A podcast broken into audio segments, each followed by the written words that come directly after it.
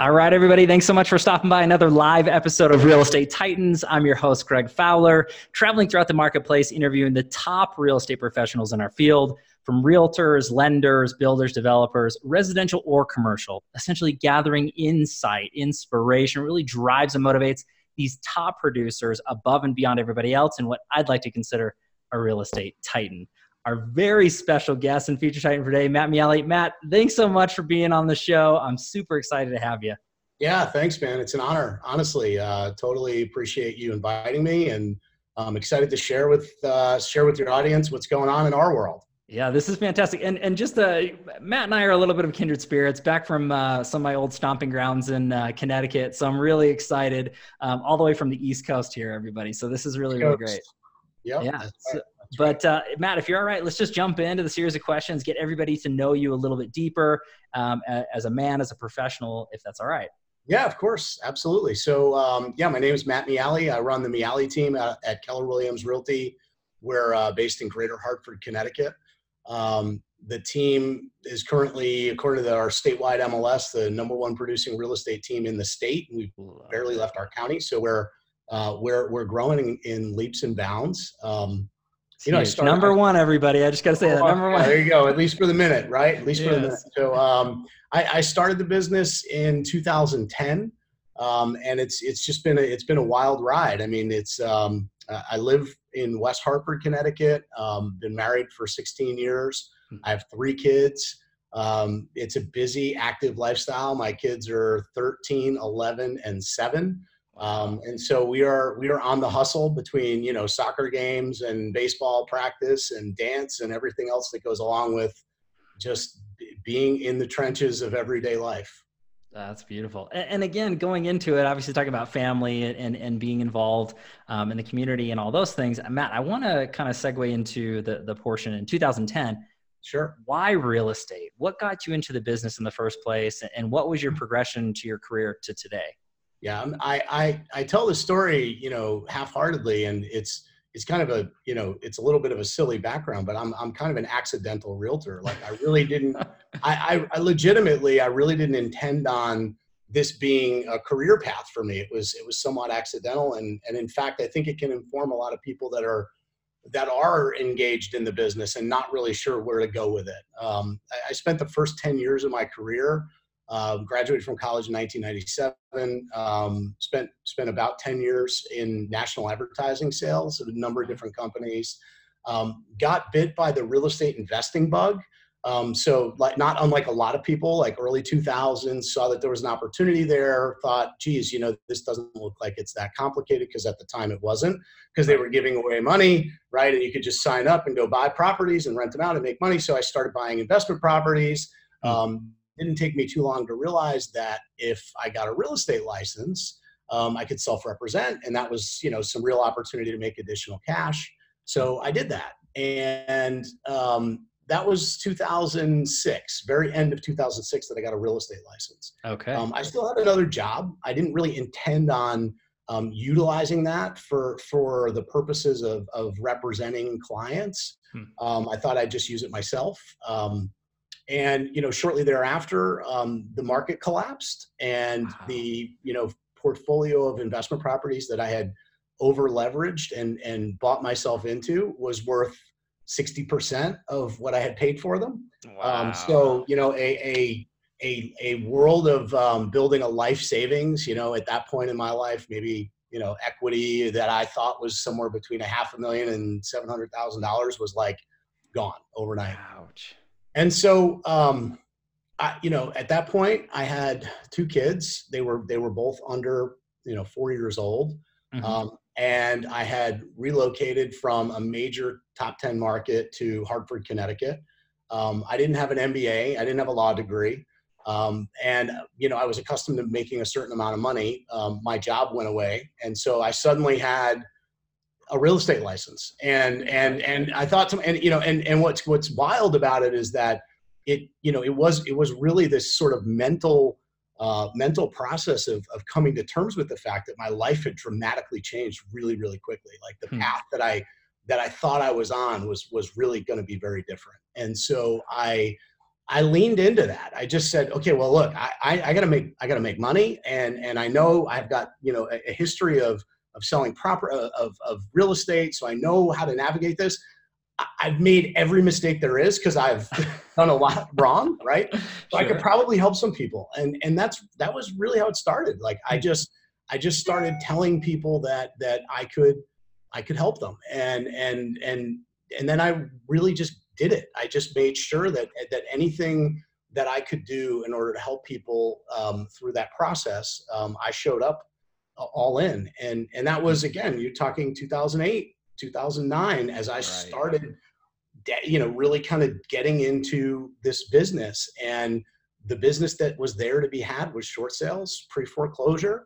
I didn't get into REO because I was too inexperienced, right? REO agents were the ones that have been around forever. So, for sure. So I built my business by sitting at living room tables with people who were upside down on equity and had no solutions and no options, and had done everything right up to that point in their life, right? Mm-hmm.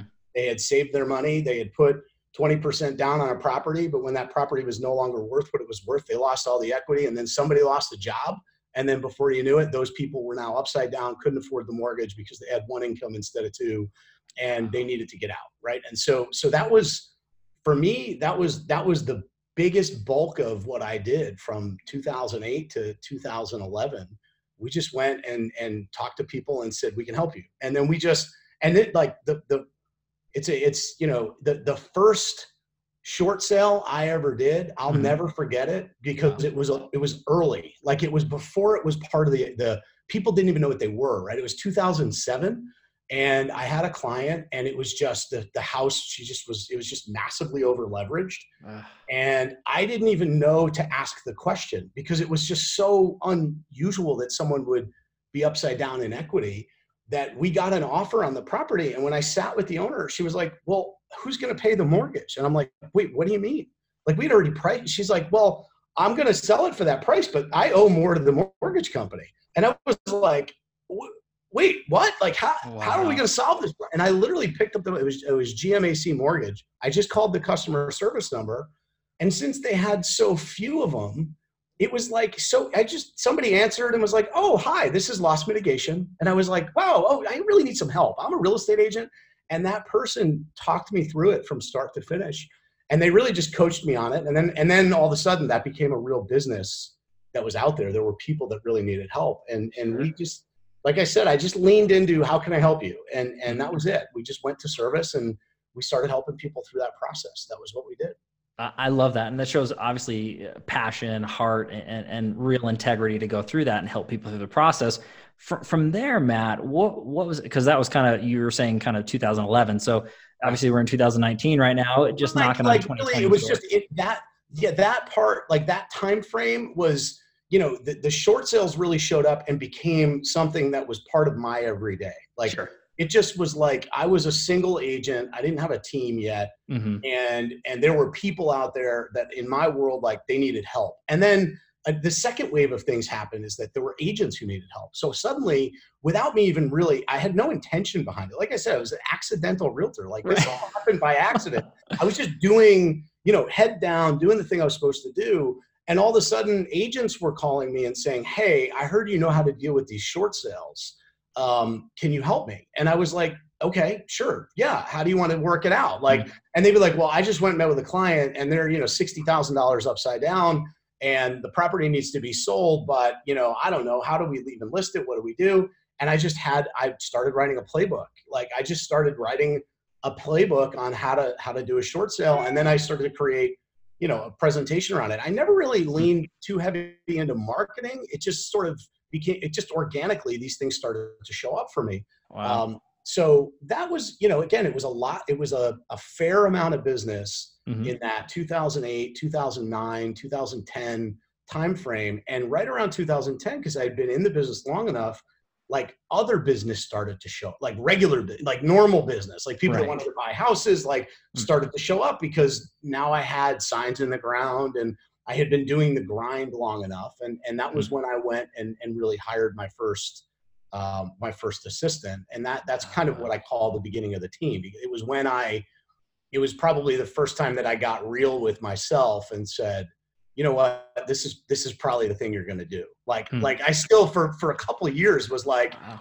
Yeah, I don't really know. Like I'm selling houses, but you know, I used to get on airplanes and wear a suit and tie and fly around the country and do boardroom presentations. So maybe I'll go back to that.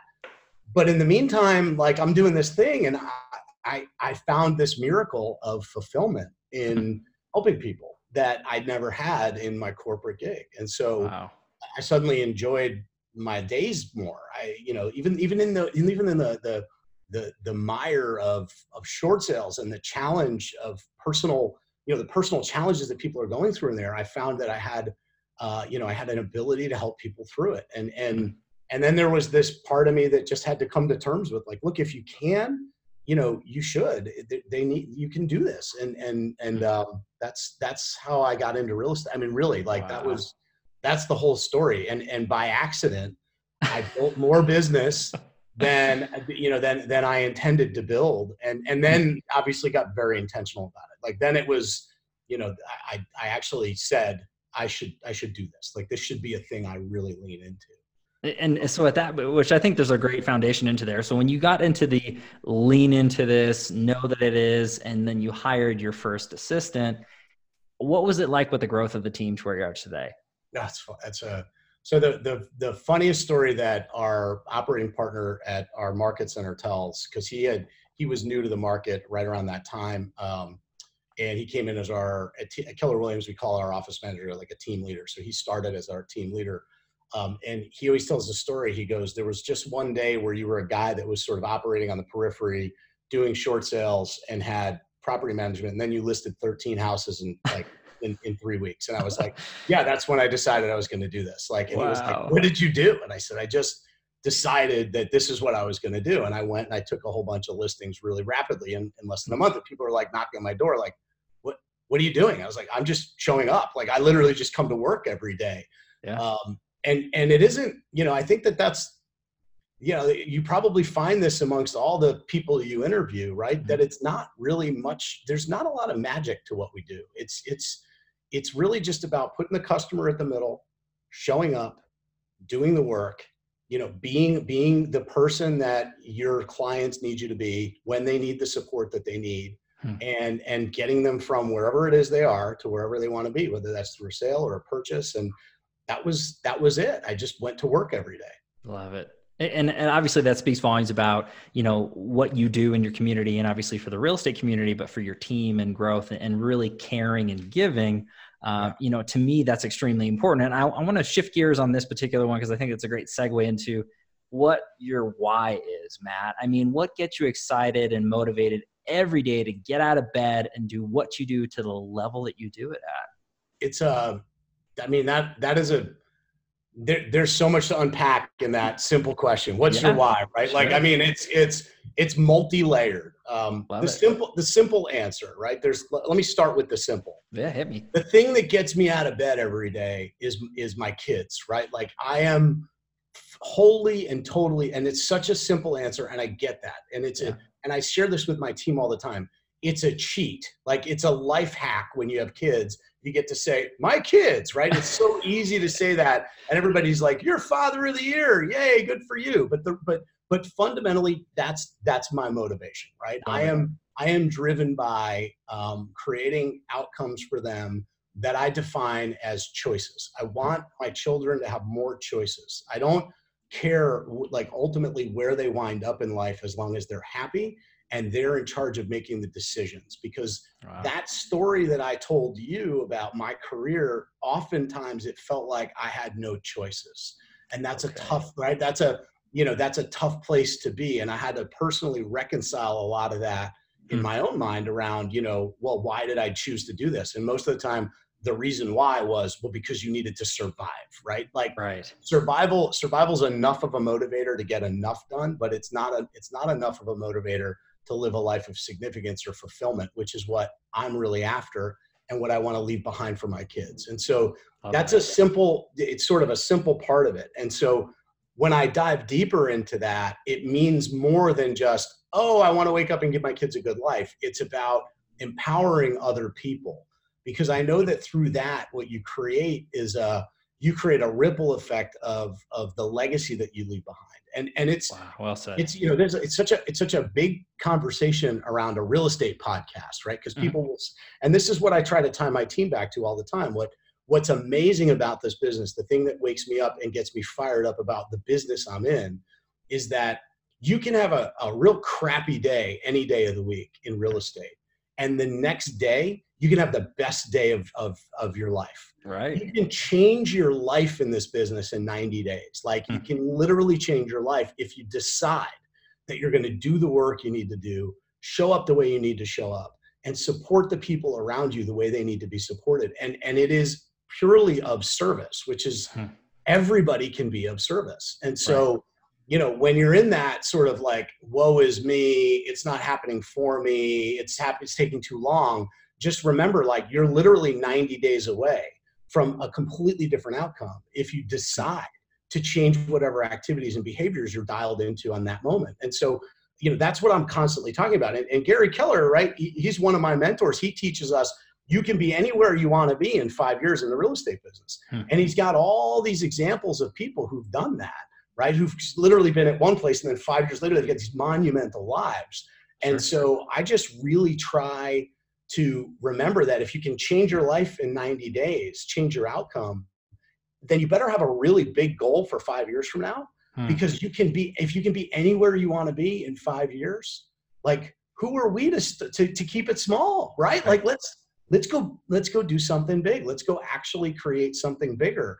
And that's the why, like, because we can, right? Because we can. And, you know, we're not clocking 9 to 5 jobs here. Like, we have unlimited upside in our business. Where else do you have that? Very few places. I mean, and everybody who's watching or listening to this, I mean, hopefully you're feeling the energy and the passion behind Matt. I mean, it's just oozing out, but you're so right there. I mean, what an amazing opportunity if you put the time and if you're consistent and you really, really go for it. Sky's the limit. There really are no limits.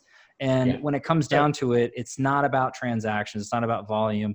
However, the more you make and produce, the more you can give, the more you can support and further those goals above and beyond ourselves, right? Totally. Your family, the legacy you're leaving, your team, the industry itself, you're setting that higher standard, which to me is amazing, Matt.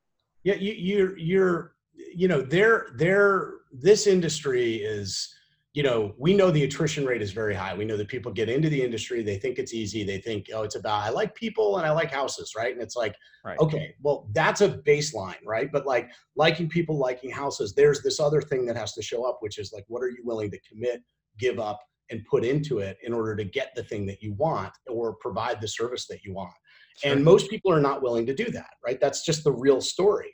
So you've got to be aware that in order for the high reward in such a low barrier to entry business, because let's face it, it's a low barrier to entry, right? Like I always joke when people come to me and say, I've always thought about being a real estate agent. And I say, well, have you ever taken a 100 level college course? Because if you haven't passed, you can be a real estate agent, because that's effectively what the Principles and Practices class is. And I'm not demeaning real estate agents. I'm just saying that, like, we have to be conscious of getting into the business and then getting successful at the business are two monumentally different things. Well said. Getting in starts it, and you know, we do. I think as an industry, we have an obligation to help these agents that come in to do a better job of getting up and running faster or getting out of the business faster, because there's just way too many people that put themselves in harm's way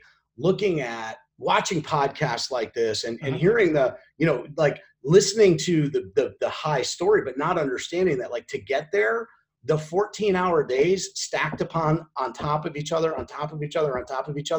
for weeks on end, the years without taking a weekend off. By the way, I don't tell anybody to do that. Like there's better. The way I did it is not the way to do it. That was crazy, right? Like, but that was all I knew. But there's better ways to do it, but you do have to be aware that because it's such a low barrier to entry, there's really only one ticket you get punched in order to get successful. And that is working your butt off. Love it. That's it. That's the only ticket. Like there's no magic. Like there's no magic marketing. There's no there's no social media. There's no new thing that's going to show up that's going to suddenly take you from, you know, not working very hard to suddenly massively successful. Right. And I love that. I love that you're saying that. And there's so many people that are digitally nodding their heads at this point, you know, and agreeing with that and then saying, okay, yes, Matt is absolutely right. I want this segues beautifully into the next question, Matt. So if you could look back at your career thus far and pick or choose one or two things that you added to your business that took it from one level to the next, what's that look like for you? Whether it's on a personal side, on an individual producer, or as a team lead and running that team. I mean, what advice would you give along those same veins that you're already kind of going down? Yeah. I mean, there's kind of two fundamental things that I think every new agent really, whether they're new or they're building a team or that you have to get really conscious of. Number one, to build a big business, it's not going to be about transactions. Like it is not going to be about one check after another or one house after the other. It's going to have to become about other people. Yeah. That's a really hard leap to make for people. It's because we start in this business at a level that is, you know, it is survival for most of us, right? We get in and it takes a really long time to ramp up, right? To get to a place where we have some income. At best case scenario is 3, 4, 5 months before a check starts showing up with any regularity. Now you've spent a bunch of money to get there, right? And so it takes a while to do that. And so often agents are in that survival mode of just trying to get to the next closing for a year, 2 years, 3 years. Once you get out of survival and you get to stability, you sort of are, you're guarded. You're like, man, I'm stable right now. Like I can't give up any of this. Like I got to keep it all. And I think what agents don't realize is they're losing opportunity by not inviting other people in and helping them to get successful faster. Because the sooner you get that machine working and you can really go grab somebody by the arm and say, hey, come with me, I'll give you as much as I can, the faster your business will grow. So you've got to make it about other people. The other thing that agents have to do is you've got to shift your mindset from being a transactional realtor to a business owner. Like even if you're doing 5 deals a year or 50 deals a year, you've got to start thinking like a business owner. And, you know, business owners operate off of some pretty simple things, profit and loss statements, income, cash, you know, like they follow some pretty simple standards. There's a reason that if you're going to buy a franchise, right? Like you have to have certain financial capacity to run the business. You have to have reserves. Right. Our business is so weird because we get 1099 income. We put it's got our name on the check. We put it in our personal bank account, right? But that's actually got to fund two things. It's got to fund our lifestyle and it's got to fund our business. Right. It's got to go two ways, but it has our name on it. So we don't think like business owners early enough. And most of the time, and I can tell you this from personal experience, most agents have to learn that lesson the hard way. Okay. Most agents have to get in trouble with the IRS. Like they've got to get to a place where they're upside down with something, right? Or because our income again does this too, right? It's up and down, it's up and down. It's high months, low months, but we always live to the high and then we suffer through the low. And if you run like a business, you can actually start to look at the seasonality of it. You can start to look at where the income is coming in and where it's not coming. And you know, that to me, those two things is if you can make it about other people and you can actually lean into running your business like a business, start thinking about it. And even if you're a solo operator, think about it like a business. How much money did I bring in? How much money needs to go out? How much do I need to take out of my business? What's left over for me to reinvest? Those are, you know, the thing is principles and practices class doesn't teach you any of that, right? Like it just teaches you how to not get in trouble, which is totally fine as a 100 level college course. But like the 200 level course should be like, now you're an agent, you're also a business owner, right? The IRS doesn't care when you say like, what do you mean I owe you $70,000? Like, and obviously, you know, this is all personal stuff. I mean, I lived through this. I went through this same crisis personally. Well, and Matt, but going through that, I think that's huge advice all the way through and through, anybody, whether you're new or seasoned. But when it comes down to it, I know that you're looking at treating this like a business and profitability, and you're heavy into systems and tools to really grow and scale, not just your own business, but again, helping the industry. But I did want to mention RE Profit. Yeah. So would you mind bringing that up a little bit? Chatting about that? So I have another company, which is a software platform built and designed specifically for real estate agents to help them with their bookkeeping and accounting. And it's designed literally to give an agent a platform where they don't have to go and learn how to be a bookkeeper. Right. So let me, the backstory behind this is that in 2011, when I really kind of leaned in and said, hey, I'm going to go do this. And I took those 13 listings and then that culminated in a real business. I went and got a buyer's agent. I got an assistant.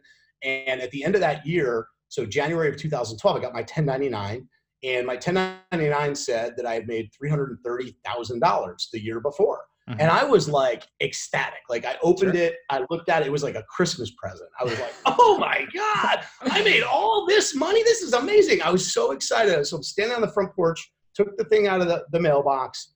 I'm super excited. I kick open the door. I'm like, honey, you're not going to believe this. Look at how much money I made. And it was like, she did not react the way I thought she would. Okay. She looked at me like, what is wrong? Like, where is it? Like, where's all the money? Because we didn't have any of it. Right. Like the real story for us at that time was, I was basically going commission check to commission check, and then all this money was coming in, and that byproduct of those investment properties that were upside down, I was still living in that mire. And so I had a mess of properties that were upside down that I was paying bills on, tenants' checks that weren't coming in, but nobody was watching, nobody was paying attention, because I was just head down, go sell more, not running my business like a business.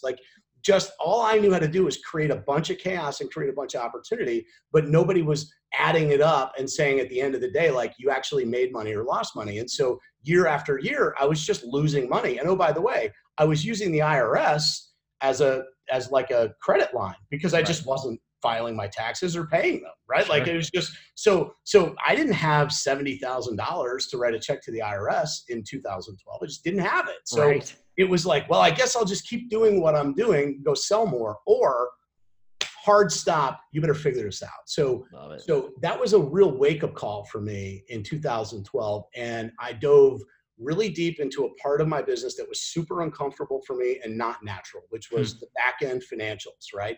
And I had to unwind a mess of 3 years. I had to figure out, like, what did I owe? What did I spend? What did I invest? Where was all this stuff going?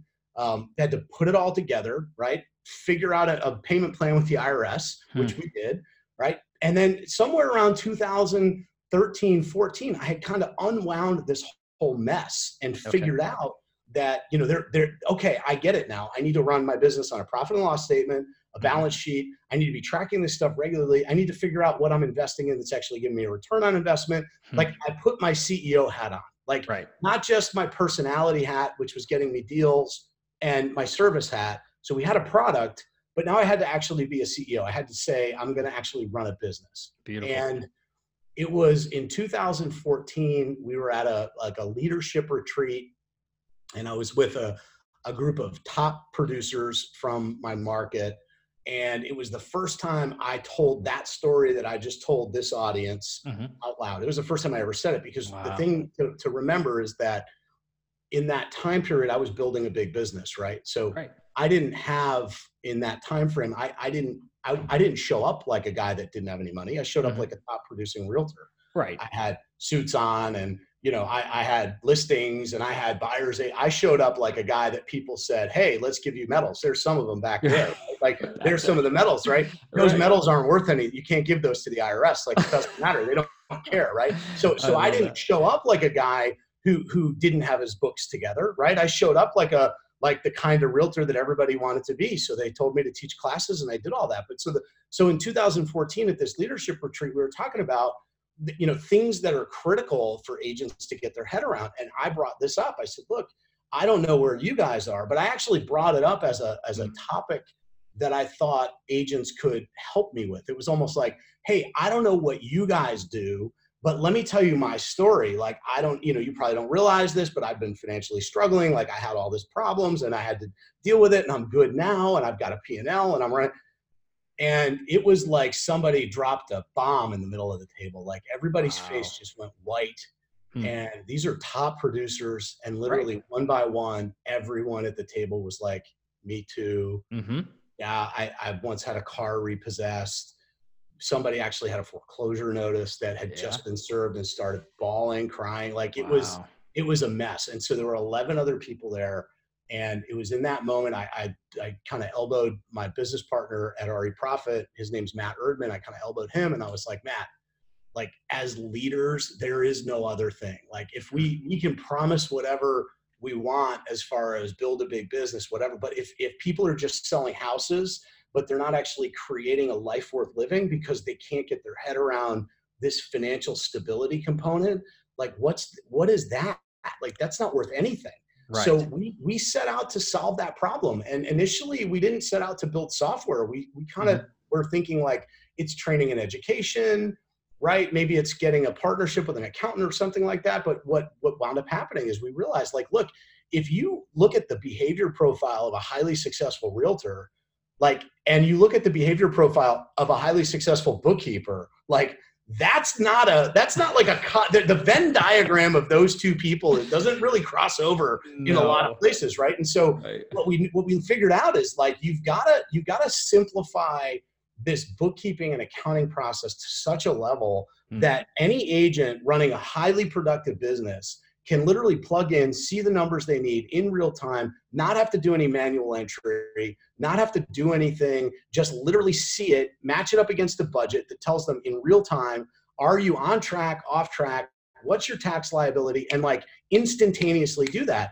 And so we spent the better part of 3 years investing in and building a platform that does that for real estate agents. It's called RE Profit. Anybody here? In fact, what I'll do, if we can set up a code for anybody that's watching this, and we can do like a free 60-day trial for anybody that wants to sign up for it. So we'll put that in a link or something like that. So it's REPROFIT.com. So profit like the profit, right? The idea being we're going to give you guidance through real estate profit, right? We're going to give you financial guidance through that process. And so we'll set up a link and give everybody a free 60-day trial on that. So love it, Matt. And hey, you know, everybody out there, this was not pre-planned. This is great. I mean, so not planned at all. We appreciate this. And I think that, you know, when it comes down to the fundamentals, and we've only scratched the surface on that. So everybody's watching or listening. I mean, this is true to the top producer. I mean, that's what really separates the best from the rest is having those systems and building this and treating it like a true business. But this is not everybody's forte. Figure out a way to make that happen. And RE Profit is definitely one of those. So yeah, we'll have links in the comments down below. We'll go through everything. And then feel free to reach out to Matt. I mean, that was a wealth of knowledge right off the bat. I mean, tons of takeaways and info. We're just getting started, everybody. So, but hopefully I'm not throwing you under the bus, Matt, but please reach out to this man. He's a 100%. You can I'm really easy to find because I'm a real estate agent. I tell people that all the time. If you Google my name, like my cell phone number shows up. So anybody can text me, call me, you know, reach out to me anytime. If you're interested in learning more about, you know, getting sound in the financials in your business, I'm happy to help. We do coaching. We do a bunch of different things around that, my business partner and I. So, you know, this is obviously a passion project for me. And, you know, we've helped a lot of people, not just using the software, but just through our knowledge base around this. And so, you know, we really, I believe that's those two things, make it about other people and treat it like a business. If you can do that, those are pillars in your business. Like if it's about you, it's going to be really hard to ever make it big. And if you're not treating it like a business, whether it's about you or even if you make it about other people, but you don't treat it like a business, like it's not going to last long. Like it's not going to build itself. So. Wow. This is huge, Matt. I mean, I could talk all day just on this topic. Maybe we'll do a 2.0 episode into this, but I do want to shift gears into this and go a little bit deeper onto you. When it comes to the next question, which is the challenge question. This is the tricky part of this interview in the series, but everybody deals with challenges in their lives, whether they're personal or professional, we all have them. So it's in the past, existing right now or into the future, no one's exempt. But I'm a firm believer in not so much what happens, but what we learn from and how we respond and what we can share that really matters. So Matt, if you're comfortable sharing a challenge personally or professionally that you dealt with, overcame, what's that look like for you? From the time you're a kid, right? And the kid picks on you and play, you know, all the way up through you know, 3 days ago when a customer was mad at me, right? Like, we have challenges all the time. The big ones, you know, the real big challenges, obviously, you know, working 7 days a week and, you know, being head down, trying to build a real estate business and realizing that I was making no money. And then finding out that I had $70,000 in IRS debt. And that was a pretty tough time. You know, that was a pretty tough time with the kids, and, you know, that was tough on every part of my life. I mean, it was tough on my relationship. That was tough on me as a father. That's tough on you identifying yourself as, you know, somebody who's successful. Like, you know, having big things like that happen in your life are not easy to overcome. But any of the challenges I've had, and there's plenty. I mean, in 2016, you know, I had 11 people on my team in the beginning of the year, and I had 12 at the end of the year, but 9 of them were different. Like, what happened? Wow. Like, whoa, like we, you know, the whole team shifted. Like, I've had a million different things happen. And I can tell you, like, that if there's a thing that I talk about around challenge, it's that it's always about really rewiring your own DNA, right? Like, each of these things that have been tough for me have always been all my fault, right? Like, that's just how I approach it. Like, it's all my fault. Like, whenever something good happens, it's not me, it's somebody else. But whenever something bad happens, I just go right into, like, you know, you're in this, like, it's your DNA on this, like, you're the leader. Like, that's the probably the biggest growth thing that you can get to in order to build something that you're, you know, is big, is that you you just have to be confident in the fact that, like, you're going to do some really terrible, like, not terrible, like unethical, but like you're going to do some things wrong, and they're going to have impact, and they're going to impact your family, and they're going to impact the people that work with you. And you've got to just be all okay with it's all my fault, and I have to fix it. And so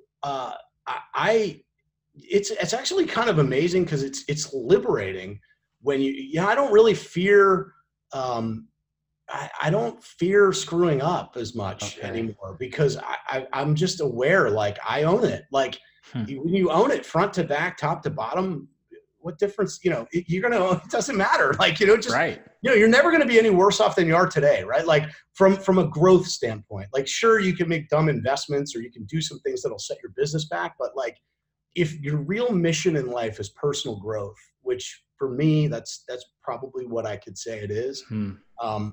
Once you've learned a lesson, you generally don't have to learn it again. Like, you might have to make the same mistake over and over before you really learn it. Sure. But once you've learned it, like, you can be really confident, like, you just took a step forward. And so every time I am faced with one of those challenges, I immediately go, who do I need to be, and how do I need to rewire myself in order to figure out how to get through this, so that I never have to do this again? Like, because this sucks. Like, whatever this sucky thing is, I don't want to do it anymore. So if it's, you know, turnover on the team, or people on the team not being fulfilled, or not, you know, customers being unhappy, whatever that challenge is, personal, business, you know, even in personal relationships, like, I just approach it and go, okay, this is all my fault. Like, how do I fix this? Right? Like, how do I show up differently? And it's again, liberating way to approach life, because you don't have to carry around the weight of it being about anybody else. You take 100% control of it, which is powerful. So, you know, people ask all the time, you know, what's the biggest thing you've ever overcome, and challenges. And I have to be honest, like, I feel incredibly blessed. I've been broke a couple of times. That's really shitty. You know, that's not fun. Running out of money is terrible. I don't recommend it for anybody. Not something you'd want it, you know, to go. No, yeah, I don't. And again, I've learned that lesson. Like, I don't think I'm ever going back. You know, like, I've set myself up now. Like, I think I'm okay, but you know, that's terrible. But I really am, like, on the scheme of it, I've been really blessed. You know, I've got amazing. You know, I've got a great family, and everybody's healthy, and, you know, we're good. So. I feel like anytime people ask me about challenges, it's like, I don't have real problems. Like, you know, like, it's hard. I mean, you know, there are days when I'm like, man, I just want to go, like, out on a sailboat and hang out in the, you know, in a lake for a day. But you know, at the end of the day, like the biggest challenges for me are surface ones. There are people that have like real problems, and my I think my job is to go help them. Like that's because I got the luck, you know, I got lucky on a lot of things. So.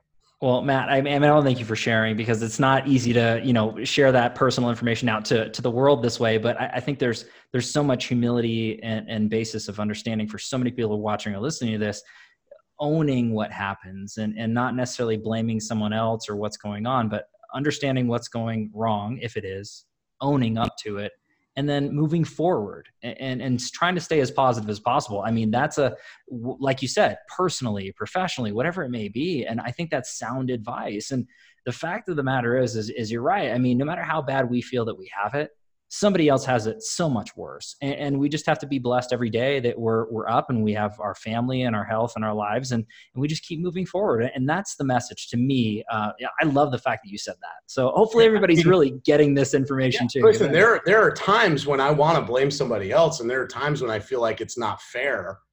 And so what? Like I can feel that way all day long. That does nothing for you. Like, you can be like, well, that's not fair. That guy screwed me, or that client's unreasonable, or they're whatever. And so what? Like, you know, our biggest problem in this business is that we try to make it about things that are out of our control. And it's not. Like, it's literally every day. Like, the people that are successful have figured out that this is actually pretty simple. Like, come in, do an amazing job for one person every single day, you'll have a bigger life than you've ever dreamed. Wow. But if you spend all your time in the stuff that the market conditions and, you know, Joe Schmo realtor across town who stole some listing from you, or some Cobra client that doesn't know how to do a deal, like, I mean, it's all noise. None of that has anything to do with you. Like, what are you in charge of? What are you going to do? And, you know, that is the message. We beat that drum on our team. My agents on my team are probably sick of hearing it. Like, you know, like, yeah, okay, so what are you going to do about it? Like, you know, we like snap out of it is one of my things. Snap out of it. Like, I don't know what to tell you. Like, if you either can do something about it or not. And if you can't do anything about it, then why don't you just pick up the phone and go get a new client? Because that's the other thing is, like, I talked about it earlier. You're 90 days away from changing your life, but you know, if you lean into it, a full pipeline of opportunity is literally a cure for every real estate problem. Like, wow. Right? Like, if you have 30 listings and 15 active buyers, and one buyer calls you up furious with you and they're unreasonable, I guess we're not a good fit. Like, it's a cure for everything. But what we do is we get hung up on like one deal at a time. And we can't get out of it because we're too invested in it. We're too stuck in it, and you know, and that's just not a fulfilling life. It's not empowering anybody either. It's sucking your energy, and the client's not happy either. So, you know, we need to be able to walk away from that. And the only way to do that in a 1099 independent contractor commission-based business is to have enough business. That's the only way. Wow. And Matt, to me, and just to close this particular section out, I think that I really love the fact that you had mentioned, you know, looking at the 30 listings and the 15, you know, clients on that side, and one's upset. It happens, right? This is life, and you can't be everything to everyone at all times. And I think that when you're trying to focus on that one little thing, I always do driver or car. I'm a car enthusiast. I love, you know, being on the track, that sort of thing. So if you're looking at it from a corrective standpoint, you look down the track, you look down the road. You're not just looking straight in front of your car. If you're doing that, you're going to hit stuff. You're going to move around. You cannot navigate right there in front of you. You'd be tripping all over yourself. So look down the road, look long-term, and look at the bigger picture is what I'm getting out of what you're saying really deeply. And it's super, super relevant to me. Yeah, I use a very similar analogy when we talk about that evolution, right, of survival to stability to success to significance, and those sort of four tiers that people go through in business, right? That when you're in survival, it's like playing the lava game when you're a kid and there's pillows on the ground, right? You have to look down to jump from one rock to the next. Like when you're in survival, the idea of a big life is so far off. because you're just afraid that any misstep, you're going to burn to death. And so, wow. You know, but really to get to success, you've got to pick your eyes up and look at where it is, because if you're looking down, you can never get all the opportunities you're missing. And it's hard. That is a metamorphosis that real estate agents have to go through. You got to survive for a while, but every once in a while you got to pick your head up and be like, why am I doing this? Oh yeah, that thing.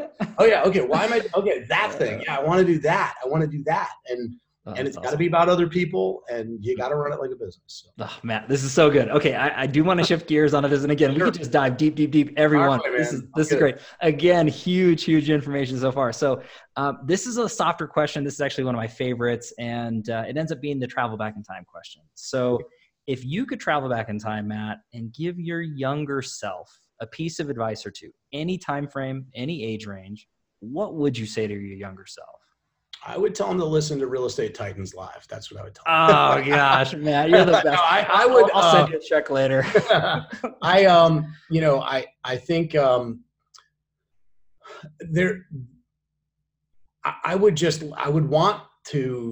The advice would simply be like, don't take yourself so seriously. You know, like I think when we're younger, we and it really goes back to that, you know, that piece I said earlier, that it's.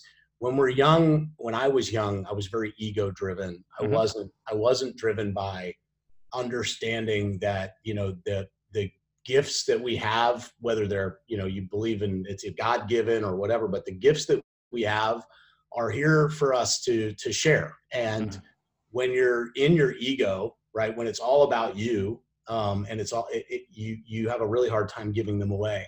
And I think when I was younger, I was just not focused on others. It was about me. My world was small. And when you can make it not about you, it's actually very enlightening. And that would be the piece I would pass along. Like, chill out. It's going to be okay. My dad used to use this term. He used to say it's SFGTD. And he would say, that's stuff for God to do, right? Like anything that's like you're stressing out about, so he's like, that's SFGTD. Like, that's just stuff for God to do. Just put that in that bucket and let that happen. Wow. We're not a particularly religious family, but that's our version of God, right? That's our prayer. But Matt, I mean, I love that. And that's pertinent advice for everybody who's watching or listening to this, myself included, and not just young Matt and going through. And it's not the easiest thing to look at, but in true reality, the sooner we get to that point where it's above us and it's different, and it's not just about our ego and really our own goals, when it's bigger than ourselves, that's where things really start to light up. And you're a true testament to that. I mean, look at your life and look what you've accomplished. I mean, if anybody doesn't believe that or doesn't think about it, look, it's not about us. It's about everybody else. And I think I don't know if it's Zig Ziglar or, you know, help enough people get what they want and eventually you'll get what you want. That's so true, right? Yeah. I mean, just help others, be a servant to the world and try to give and really try to make a difference in a positive. The rest of it will work itself out. And that is, again, the gift of this industry. Like, I think about, you know, if you want to be in a service industry where you actually get to make a difference in people's lives, like, well, how many of them are there that you can get into for, you know, under $2,000 in a 100 level college course? Like, right. There's not that many. Like, I don't know what else is there. Like, you can do this business and you can really have a servant heart and go out and make a difference for people and make a difference in your community and impact the way things are. And also, and you know, the personal component is you actually get to live a life that you want to live, but through that, which is, you know, that's a gift. That's a real gift. I love that, Matt. And again, everybody, you know, this is huge stuff coming through and through. And I actually want to shift gears onto this particular question. And this is a great segue. This is a crowd pleaser for the audience, whether you're watching or listening. This is one of the favorite questions that comes through. Everybody wants to know what the Titans are doing or have done to feed their mind, to constantly grow, to become a better professional, you know, that way growing and scaling, but with your mind. So I always lead into it with books you're reading or have read, podcasts you're listening to, influencers on social media, coaches, mastermind groups. Matt, how are you feeding your mind? I love this question. You know, every everything that I do around personal growth is usually involved with personal relationships. I mean, fundamentally, I'm a people person. I enjoy company of other humans. I like that. I can tell, Matt. I like being around people. And so, I probably have, 70 unlistened to books on my Audible and, right. Probably another 100 on my Kindle. And, I could name a dozen books that I've read this year that I think are amazing. But the real personal growth for me comes with getting into rooms where I can have conversations that challenge my thinking. Wow. And this has been like a path for me. It's been a pattern. Like anytime I wanted to be challenged, I would look around and say, where is the room that I need to be? Who are the people that I need to be in conversation with that are going to help me to realize, recognize, change my thought process? And a lot of that starts with signing up for stuff that, going to classes, one of my, personal mentors, Ben Kinney, has been a really great influence on my business. And, he and I have become friends, and that just happened because I just started showing up at everything he was teaching, right? Because the first time I went, it was like, wow, I just took away some stuff that blew my mind. And, I just kept showing up and then, got to know him. And it's been, and then from there, that leads to other rooms that you get into. And I think what people have to realize is that, you've got to kind of raise your hand. Like if you're not in an environment where you're being stimulated by other people and that's what drives you, you've got to raise your hand and like kind of kick the door down sometimes, because right. I know for me, there was a big period of time where I would wait to be invited, right? Like, oh, well, I don't want to be, you're not going to get invited. Like nobody's going to know. Like, it's just like it's just true. Like it sucks, but like we wait for somebody to be like, that guy's great, let's get that guy in here. Like it just doesn't work that way. So you have to self-advocate. If you want to get into, high level conversations, you got to raise your hand. You got to show up a little bit. And even on the borderline of being annoying, like go be annoying with somebody. Right. By the way, if you're in the real estate industry and you're persistent, that's a good thing. So if you want to have a conversation with somebody and show up in a room that they're in, go ahead and be persistent and say, hey, I'd like to pick your brain. I'd love to talk to you. I'd love to learn from you. And then it goes right back to the very first thing I said, show up and deliver as much value as you can. Be as service focused as you can with those people, because that matters to everybody. And then the flip side of that, which for me, how do I film? It's the Tony Robbins, doctrine, right? Where he says you should be spending 30% of your time with people who are your mentors, 30% of your time with people who are, it's probably 33% if you're being exactly accurate, right? Sure. 33% of your time with people who are your peers and 33% of your time mentoring others.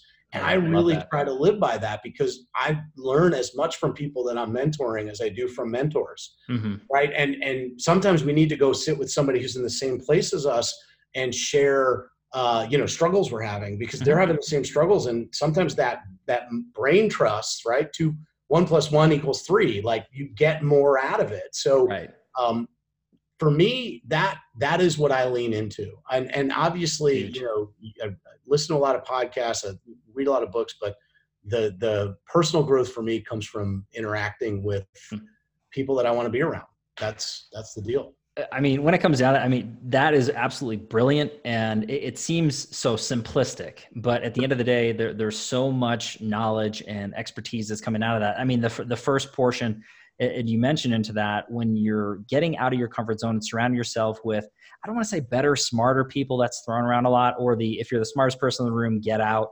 I think there's a time and a place, but you do need to learn from others that motivate you and push you. You also need to give back, as you said, so that 33%, 33%, 33%, there's a time and a place. You had mentioned Ben Kinney. I mean, we haven't had him on the show yet, but he's an amazing mind and producer when it comes down to that. Learning from people like that, learning from people like yourself and the other feature titans on here. I mean, everybody has a perspective and some knowledge basis. So I absolutely love that. Getting in front of those people. The opportunity portion, I really love that you had mentioned.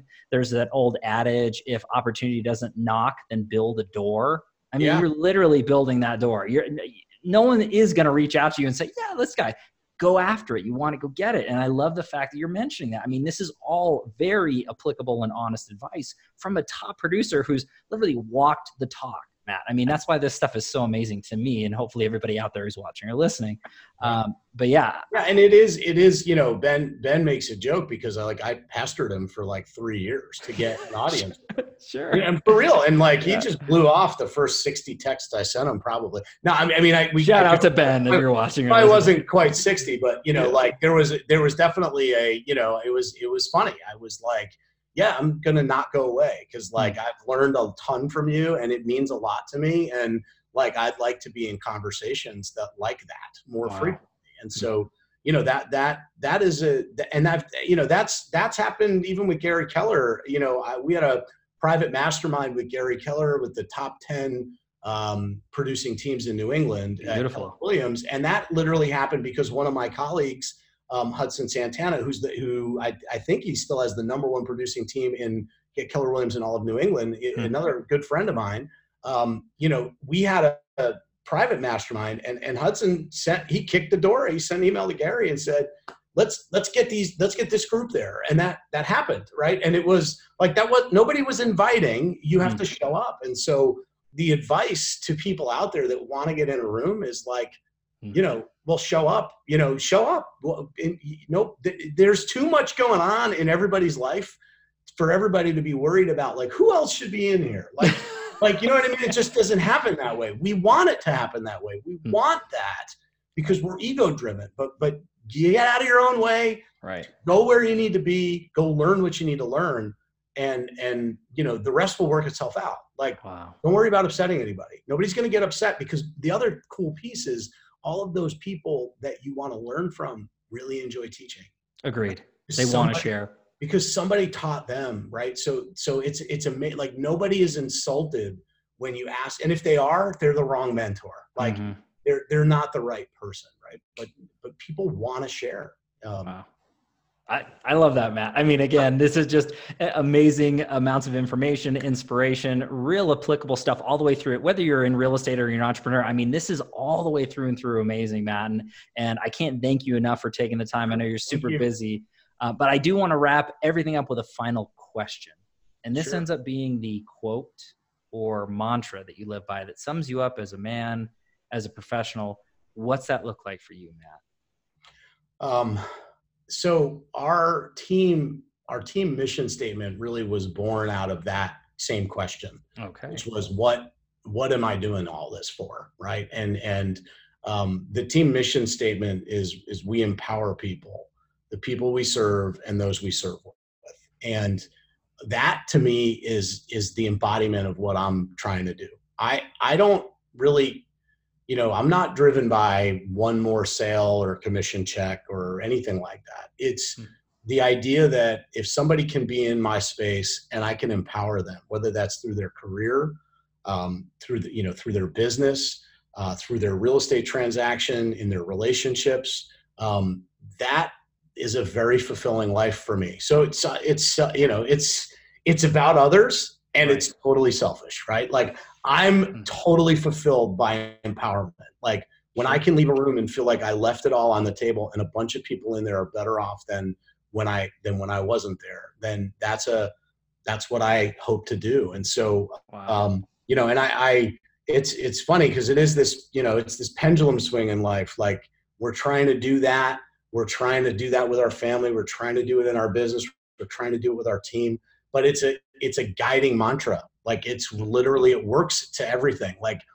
You can ask yourself in a situation, am I empowering the people that I'm in business with right now? And if the answer is no, then you're doing the wrong thing.